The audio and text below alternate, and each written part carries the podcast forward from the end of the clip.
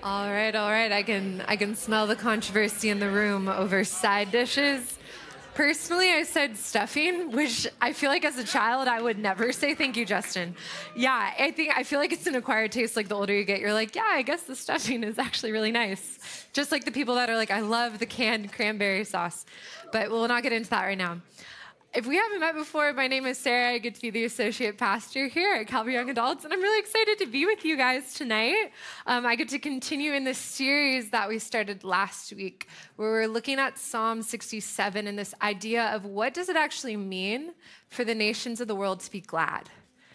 The psalmist says in Psalm 67, verses 1 through 4, if you have your Bibles, you could follow along.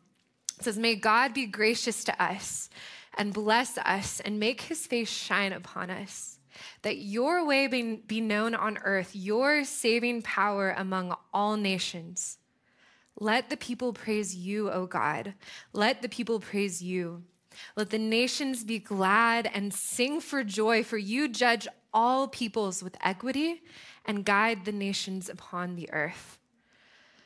So, really, this question that Pastor Brian Williams and I are looking at is what does the psalmist mean to make the nations, all people on this earth, to be glad?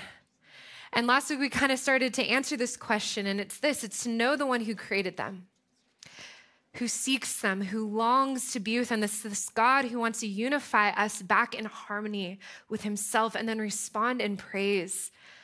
Because what was lost, that connection between people and God, has been found a connection, a purpose, a thing of incomparable value. Now, I lose things all the time. You can ask anyone. I've really been on a roll this week. Um, but this is why I'll argue that there's nothing like being reunited with something of value. Like, there's no better feeling than finding something valuable that you once lost. And I remember there's this time when I was in college, I was studying abroad in Italy, and we got to go on this weekend trip to Switzerland, and it was absolutely beautiful. And it was the very last weekend that we'd be traveling. So the next week, we'd be flying back to the States. So we decided, we didn't have a lot of money, so thank God it was this last weekend, to go with this third party tour group, which I would not recommend if you were a student studying abroad, but that's, we'll get, that to, get to that later. And we were gonna go up to Switzerland on like a weekend trip, and then we we're gonna come back. So here we were, it was our last day, and we were staying um, right outside Lake Como. So I'm gonna show you a picture. It literally looks like a postcard. And the way that this works is half of the lake is in Switzerland, and the other half is in Italy. So we had one hour left, and our tour guide said, All right, you have one hour to get from the Swiss side back to the Italian side to get on the bus and drive eight hours back to Florence, which is where we're living. So I was like, All right, we have an amazing time. We get on the boat, we take the boat across the lake. We're getting off, and we decide to stop in a bodega or just like a little convenience store to get water before we take this bus ride back. And I reached for like I have like one of those really cool travel wallets that like hangs around your neck, and I'm reaching for my wallet, and I realize that not only my wallet is gone, but the entire like purse with my passport and my cell phone is missing. And I'm we have now 40 minutes to depart from this place. So I like yeet to go talk to this bus driver. And i'm like listen sir like i i lost my passport. Like we're flying home in a week. If this had started at the beginning of the trip different story. But i needed my passport to get home at this point. And he looks at me and goes very sympathetically the bus is going to leave with or without you. That's not my problem. So this is why i say don't travel with third party group. So at this point i'm panicked. Um, I'm sitting there and with my friends, and they look at me and they're like, okay, so we're not gonna wait for you.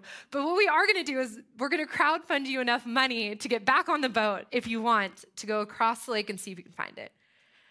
And I remember standing there and I, I had this choice to make. I was like, was the risk of the thing that I lost worth the value of like the payoff?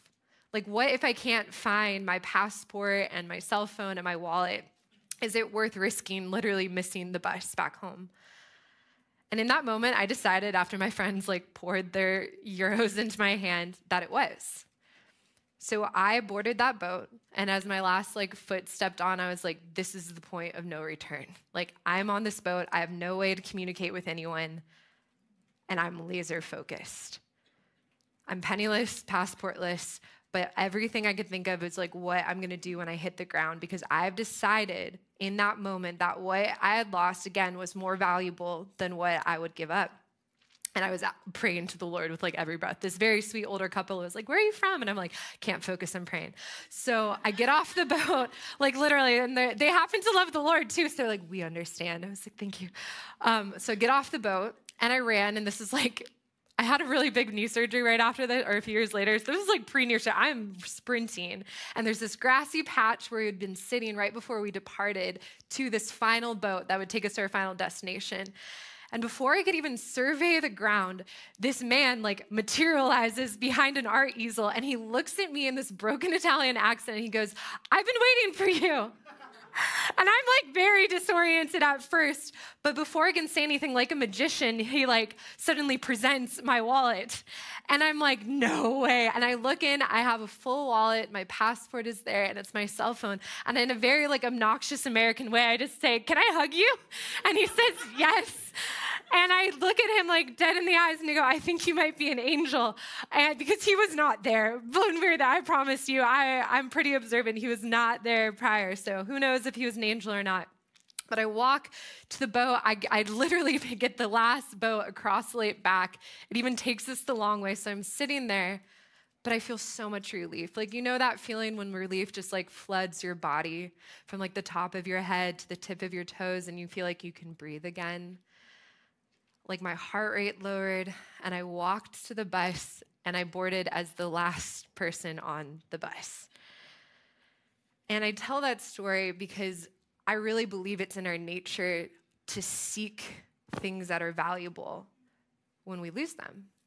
And this is actually an attribute of the Father God that we see in Jesus, in the sacrifice of Jesus. Because you see, when Jesus is asked by his disciples, which he's often asked many very blatant questions and also some more complicated questions by his disciples when he's asked, What is the kingdom of heaven you keep talking about? Like, what is it like? He uses stories with familiar characters and settings to describe attributes of the kingdom of God. And one way that he keeps referring back to is the kingdom of God being like being reunited with something of value. So we see parables, these stories with familiar characters and settings we see a parable of a woman who loses her 10 coin, one of her 10 coins. And then she sweeps her entire home until she finds it. We see another parable where a shepherd loses one of his 99 sheep and he leaves the entire herd behind to go find that wandering lamb. And I think in our Western culture of individually packaged lives, where excess and waste is kind of the norm, sometimes we can look at this and hear this and be like, huh? Like, what's the big deal about one coin? What's the big deal about one lamb? Like, you have 99 more. Like, what's going to happen to those 99 sheep? But then we see Jesus talk about the kingdom in a different setting. I just want to talk about this other parable. He talks about the kingdom of God in terms of a hidden treasure. Because this comes from Matthew 13 44, and it's one of the shortest parables in scripture, but it says this It says, The kingdom of heaven according to Jesus, is like a treasure hidden in a field, which a man found and then covered up. Then, in his joy, he goes and sells all that he had to go and buy the field. You see, we were at our, our leader retreat uh, a few weekends ago up in Mammoth. We took some of our small group leaders, some of our worship team. Um, it's really just a time that we use each year to reset, to hear the voice of the Lord, and then kind of talk about like, why are we doing what we're doing as a ministry? And we were talking about the kingdom of God. Like, what is this kingdom when we talk about inviting people into the family of God? What are we actually inviting people into? And our friend AJ actually is the one who brought up this scripture. And so often he was saying how it's interpreted as this Seek out the kingdom of God and give up everything you have to obtain it. Seek out the kingdom of God and give up everything. Give up your, lay down your life, give up your possessions. And in many senses, that's true. Like we look at scripture and we're called to die to ourselves. Like that's a big deal. Like we say, there's a lot of things we say in the church that sound like we're so used to, but it's like die to yourself. Look at your resources like they don't belong to you. Look at the purpose of your life like it's not something that you get to manufacture. Like that's a big deal. And in so many senses, that, that interpretation is accurate. But here's what I, and I think so often many others maybe who look at the scripture can forget that AJ pointed out, and this is just a scholarly observation, but we can't afford the kingdom of God. Like, even if we found the kingdom of God somehow symbolically, like buried in a field, like we cannot afford it.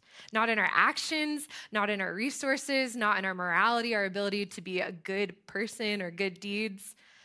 So it's very, very likely that when we look at this story, that it's not you or I who is that man who finds the treasure in the field, but it's Jesus. If you look at the parables that surround this parable in Matthew 13, when Jesus is talking, he is often the main character of the parable. So perhaps when he's talking about this treasure that's buried in the field, that treasure is you.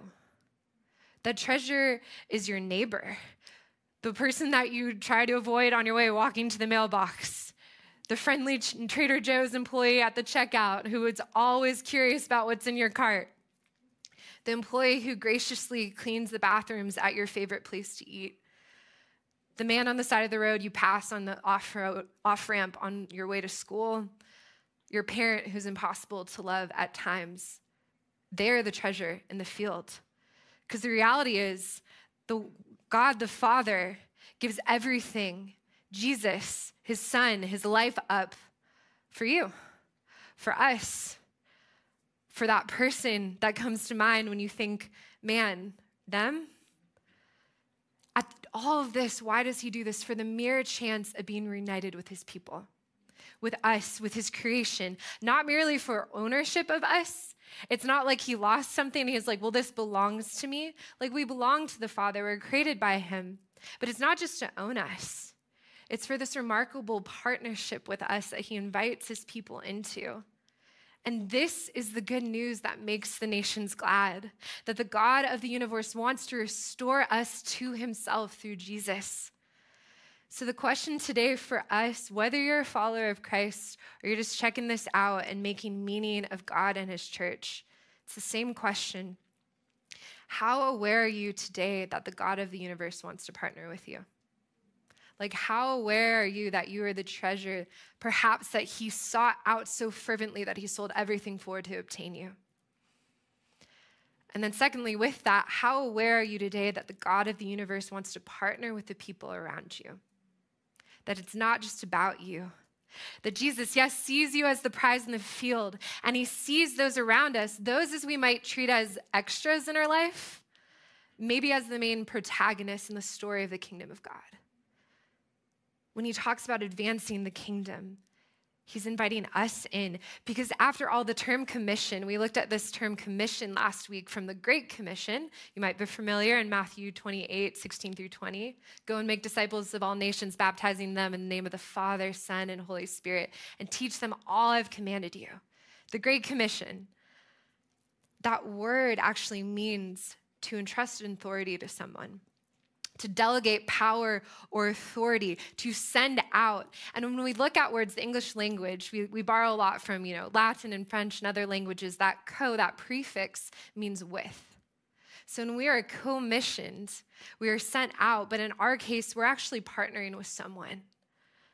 See, Jesus overcame death, fulfilling the pro- prophecies, and he returns to his fa- followers. And this is what that conversation looks like to them. So he has overcome death and grave, he's put on a cross, and then he resurrects, saying, I am who I said I was.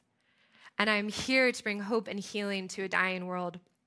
And he comes back to his disciples, and they're coming together. And this is in Acts, verse 1, 6, or chapter 1, verses 6 through 8. And it says this It says, When they had come together, his disciples, they asked him, Lord, will you at this time restore the kingdom to Israel?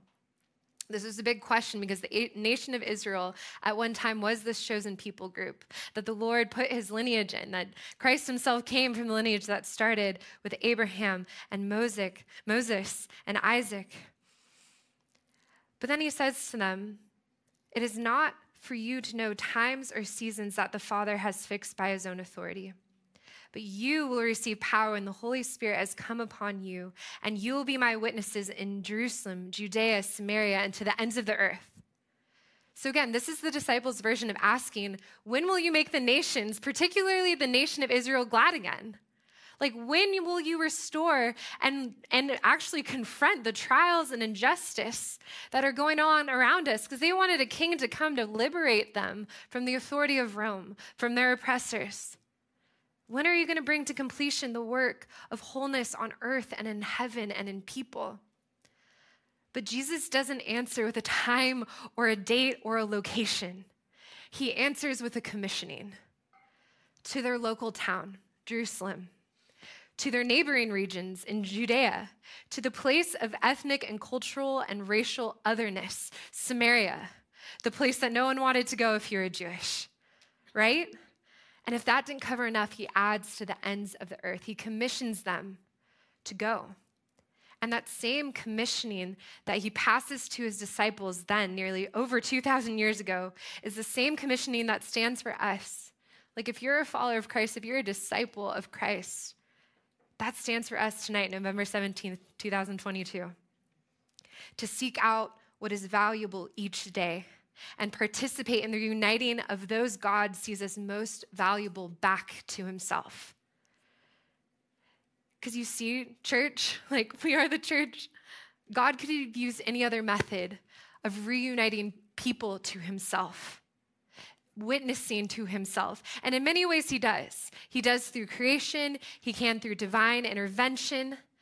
After all, God is God. He made everything. He can do what he pleases. And scripture even tells us like if we don't cry out in praise to God, like the rocks are going to cry out.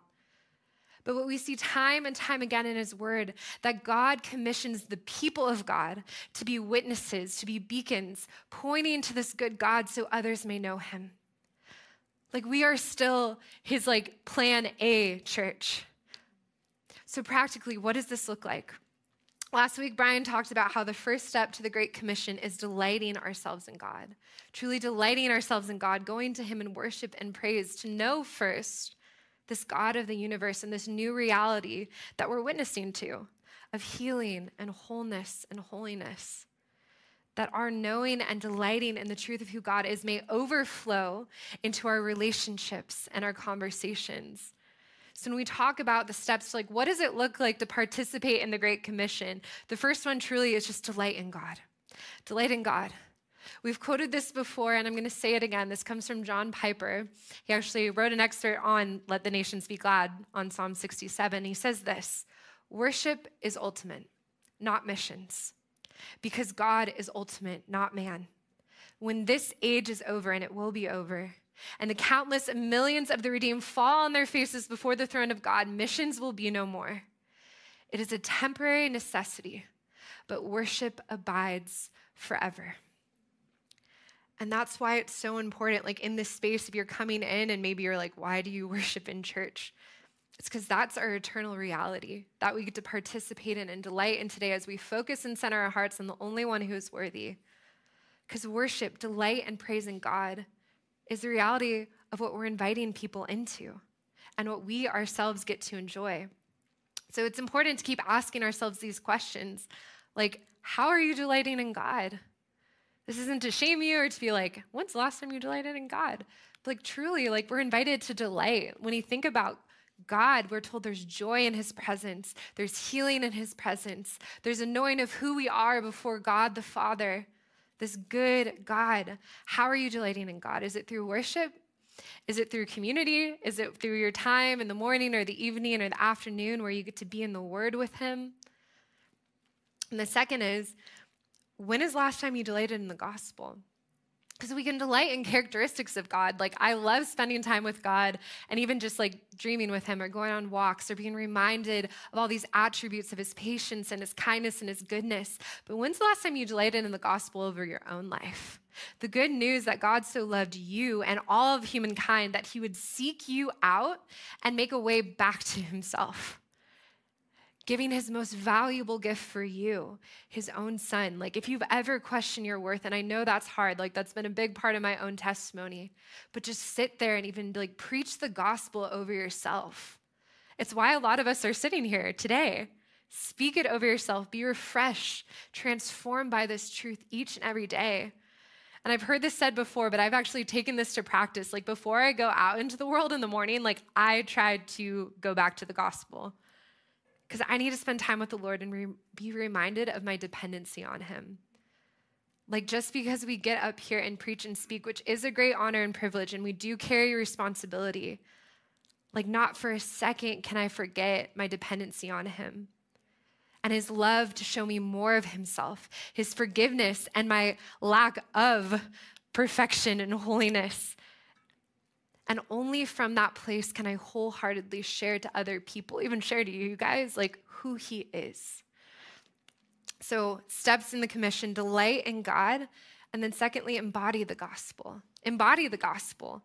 Like, I love the fact that Jesus literally came in an earthly body. Like, he could have chose any other way to come, even show up as like a perfect lamb, you know, like a holy lamb to be like, it's quite literal. I am the sacrifice. But no, he came incarnational in the flesh to embody the gospel for us. And we are invited into that actually every day to physically, emotionally, spiritually allow the Spirit of God, the power of the Spirit of God to transform us through this reality and lead us to people that need us the most. We never go alone on this mission that we're commissioned for. And we've talked about these different things, these vision statements that we're implementing as a church over the next eight years. But it's like, okay, how do we do this? How do we let the Spirit of God transform us? Deliberately elevate your love for God's word by being in it. Be in it and then be changed by it. Like, we're gonna look at a passage out of Romans where Paul's talking to this group of people that have so much zeal, like, they're so stoked on spiritual things, but they have no knowledge. And that can be so dangerous. Just like having so much knowledge about something, but no passion could also be really dangerous. Like, we need to know the truth that we're sharing, not just from our emotions, our zeal, or experience, but we need to marry that knowledge and wisdom with our emotions and our zeal. So, being in the Word, knowing the truth of who God is. And then, secondly, when we dramatically escalate our Christ like com- compassion, that's actually when we're living out the Word of God in wisdom and knowledge in Scripture by acting as new creation. We act in opposition to the world being full of love and joy and peace and kindness and goodness and patience and self control that actually ushers forth the kingdom of God, that draws people back to their creator and goes, What is that? Something deep inside me feels made for that. Because here's the reality, too like, we can't lead people where we've never been, and we can't tell people of what we do not know. We want our lives to embody, and not perfectly, but earnestly, the qualities that this good God has and of his good gospel. And sincerely, church, like not make hypocrites of ourselves. Like we're gonna do it. We're human, right? Like we're gonna mess up, and that's where we get to be like the grace of God and mercy in our lives is what we need every single day. But let's not just be people that speak with our mouths the truth of God and not take it into our lives and take ourselves before the word and let the word read us, right? and be transformed in that way. Because we want to lead people where we've been before and then allow the Holy Spirit to take them where places we both haven't been. And we want to tell people of this God that we actually know, that we've actually experienced. So, steps in the commission, we want to delight in God. We want to spend time to delight in the truth of who He is. We want to embody the gospel, and then we want to tell others. We need to tell others. This is the third prong of what we want to be about as a church, right? Love God more, love those in the church more, our brothers and sisters in Christ. But then we want to love our neighbors more. And we say this all the time, but like you cannot love someone if you do not know them we can't love some if we do not know them. And actually, we have an invitation to tell people about who Christ is with our words, with our mouths. So we'll look at this passage out of Romans 10. It's verses really 12 through 15. But Paul's talking here, and he says this He says, For there is no distinction between Jew or Greek this is revolutionary at the time because before it was like the Jewish people are the chosen people, the Israelites are cho- chosen. And Paul's going around and he's like, no, the gospel is for everyone. The good news of Jesus and this God of Israel is for everyone. It says, For the same Lord is Lord of all, bestowing his riches on all who call to him. For everyone who calls on the name of the Lord will be saved.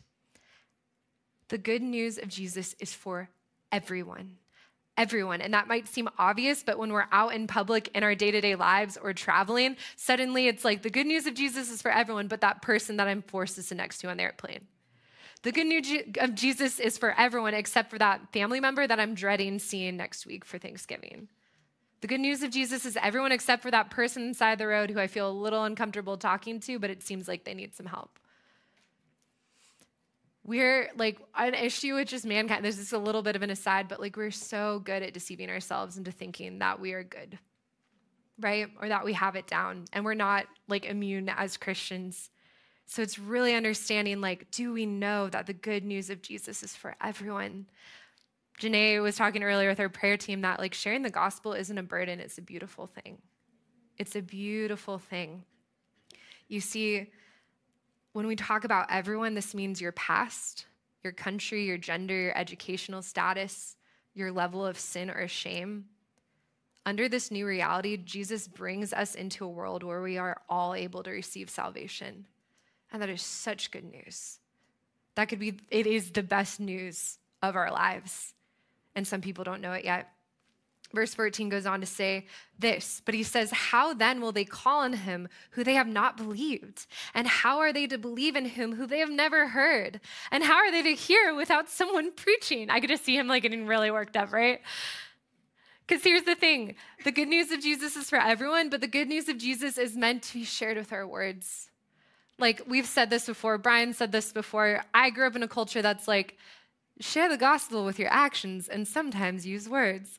Like, yes, we need our life, we need to have integrity. We need to live out the gospel, embody the gospel so people aren't like, well, you say this and then you do another thing quite consistently.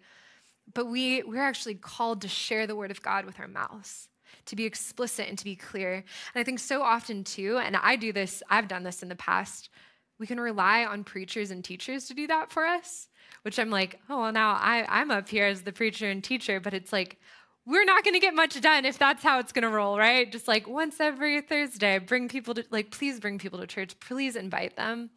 And we have this specific mantle, like I said, and responsibility to get up here and teach and study and share the word of God in a unique way. But what Paul is talking about here is this is for all believers. All believers are called not necessarily to preach like this, but to teach and to share and to herald and to point to Jesus this good news of the gospel. Paul goes on to say in verse 15, and how are they to preach unless they are sent? As it is written, how beautiful are the feet of those who preach the good news. And why I know this is for every believer, like let's just even look at Ephesians 6, the armor of God. This is armor of God for every believer, right? We have the helmet of salvation, we have the breastplate of righteousness.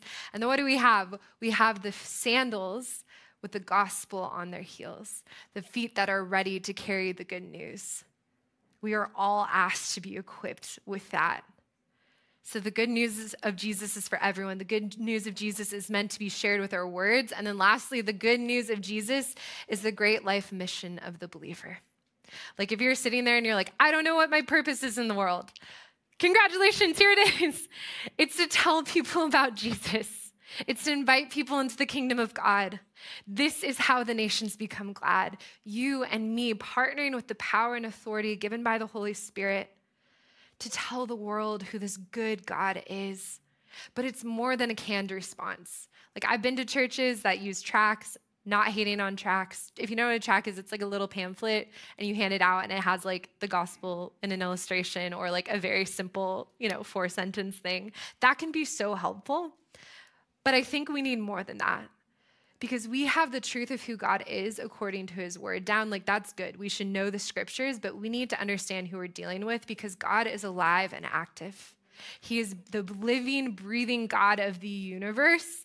And he sent his son to make this way back to himself and then gave us his spirit like, God is going to reach people in ways that we can't expect and fully understand, but we need to be ready to be obedient to say yes in those moments. Yes to engage with people. If the Holy Spirit's stirring on your heart to go, okay, I'm going to step out in boldness, and then invite them to come and see. We can't just package it up and be like, here's the gospel, see you later. Like, we as followers in Christ, actually, whether it's in our own lives or even just to a community, say, come and see, come to see, come and see what this is actually looks like lived out. And as, as Brian and I were talking about this, he reminded me of a clip from The Chosen, if anyone's a Chosen fan. It's based, yeah, woo, it was so delicate. Um, it's, it's, it's a show that basically attempts to depict part of the life of Jesus. And it's, it's very beautifully done. Of course, this is not Jesus himself, but it, it, brings a lot of humanity into the life of the disciples. And there's this one clip that I just want to show you. And it's where Philip, one of the disciples, is telling his friend Nathaniel about Jesus. I'm just going to play the clip. This is who the baptizer has been preparing us for. Mm. Nathaniel. He's the one. The one? The one who Moses foretold and the prophets said would come. The one? The one. Jesus of Nazareth, son of Joseph. Nazareth. Oh, can anything good come out of Nazareth? Come and see. Oh, little dump on a craggy hilltop. I'm serious. No paved roads, no public buildings. they barely have a synagogue. You can't. You really can't. hey, I'm just telling it like it is. Why can't I do that? Because you're mean. The families, illiterate day laborers and peasants, by the way, sleep under the same roof as their livestock. Listen to me. Honestly, Philip, saying the one is a Nazarene is practically heresy. Just come and see. What? You gonna be late for work? Wow. That's dark. so dark. Your whole life, you've wanted to serve God, to meet the Son of God, the King of Israel. I promise you will not regret it. And if you do, I'll refund your misery. I know you. You don't mess around. You will want to join him. He's like no rabbi who ever has been or will be.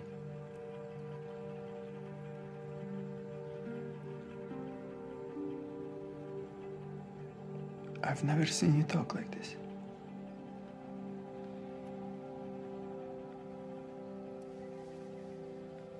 I'm still hung up on the Nazareth of it all.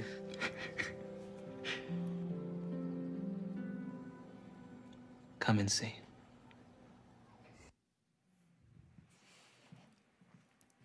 So I love that because he could have sat there and argued all day with him. And what, what, what Nathaniel was saying was really like Nazareth, that's like, you know, choose your maybe not so well off region or city of your choice and being like, really? Someone of influence came from there? Like they've been waiting on this king for thousands of years.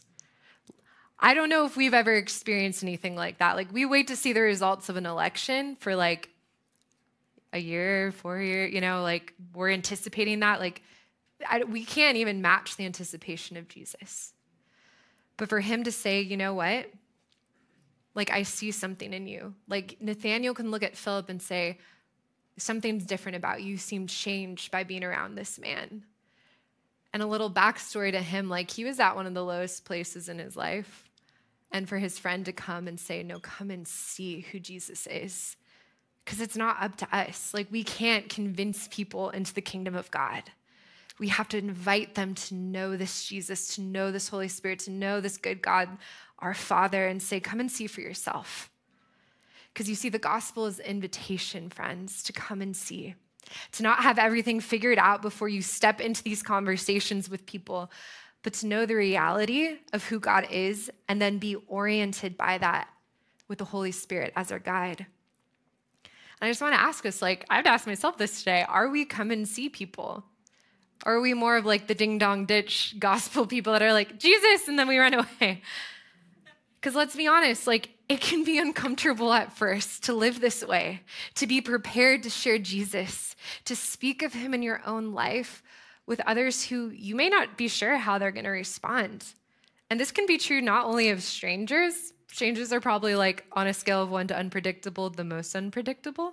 Um, but this is true of friends and family too, right? Like when we suddenly like this this weight comes into the room when we start talking about Jesus. Which, by the way, my friend Sarah is not here. She's in Australia. She always reminds us that a stranger is just a friend you haven't met yet. So be wise and cautious. But truly, like sometimes we can just stay in our little circles and we're like, I'm only going to tell Jesus to the people in my lives. Everyone's a Christian. Um, but truly, like we we have this opportunity, like Janae said, this beautiful gift to invite people into the reality of community, along with you and me, as we live lives that are revolved around the worship of Jesus. But we have to remember as we step out into boldness and we start to weigh that risk of talking to people about Jesus, that again, they are the prize that Jesus sought. Like they are the prize that before they knew him, he decided you're worthy to die for. And to also remember this that the discomfort of sharing is temporary, but the comfort of unity with God is an eternal. That's what we offer people. And on the flip side, the comfort of staying silent is temporary, but the discomfort of separation from God is eternal. Like, I'm not here to breach fire and brimstone over you, but this is the reality that scripture tells us that one day every knee will bow and every tongue will confess that Jesus is Lord. Like, this isn't just a reality that we're like, maybe one day you'll meet Jesus and you'll have a negotiation with him. Like, we don't know the like the vastness of the grace and the mercy of God. But we will, we do know the reality of this king we serve and that everyone's going to come face to face with this Lord. And we'd rather them bend their knees willingly, right? And here's the relief, right? We're not solely responsible for like every like I've had those moments where I'm like I didn't I didn't share the gospel and I should have. And then it's like that person will never know Jesus and God's going to like have me answer for them one day. We don't know that, but we do know that we have a God-given responsibility we have a commission that is present and active in our lives today. And we can treat it as optional, but when we treat it as optional, we need to know the weight behind that. Because the thing is, we might be planting a seed, or we might be sowing the seed, we might be watering the seed. Like it can be a thousand different interactions, a thousand different ways that bring someone to Christ. But we need to play our role.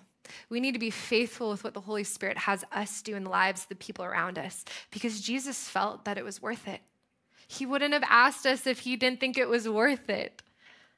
He believes that we're worth it. And I just want to invite you into this reality. Like, is that worth it? I'm gonna, I'm gonna ask the band to come back up. Um, and we're to just do one thing before we close in benediction. But we've placed a card underneath all of your chairs with a little pen. And just want to give you guys some time and space to answer this question like, who does the Lord want you to invite into knowing Him? Some of you might have that answer, like straight of mind. You're like, I know who it is. It's my roommate. It's my sister. It's my coworker. But if you're stumped and you do not know, like we're just to give you like one to two minutes to spend before the Lord and say, Lord, who is it that you want me to be more bold, to be more clear about inviting them to know you, to start a conversation? To follow up on that question that they asked. And here's what I would love for you to do, for us to do with those name cards. You'd either write it down and keep it, put it somewhere in your car, by your mirror. If you're like, I drive that person to work, maybe don't put it in the car, that could be weird. Um, put it in your Bible. But either that, you could keep it as a reminder. We'd also love if you would want to put it on the prayer wall. So our prayer team would just be praying over these names. And then, third and finally, if you're feeling up for it, um, turn to the person next to you in worship and just say, "Can you pray over me as I as I want to have conversations with this person in my life about Jesus? Help help the Holy Spirit give me wisdom because it's going to look different for everyone, right?" So we're just going to give you guys one to two minutes just to close your eyes. Ask the Lord, and when you're ready, just write that name down and then decide what step am I going to take with this card. I'm going to pray over it right now. I'm going to put it on the prayer wall. I'm going to ask someone next to me in worship just pray with you for the boldness and the courage.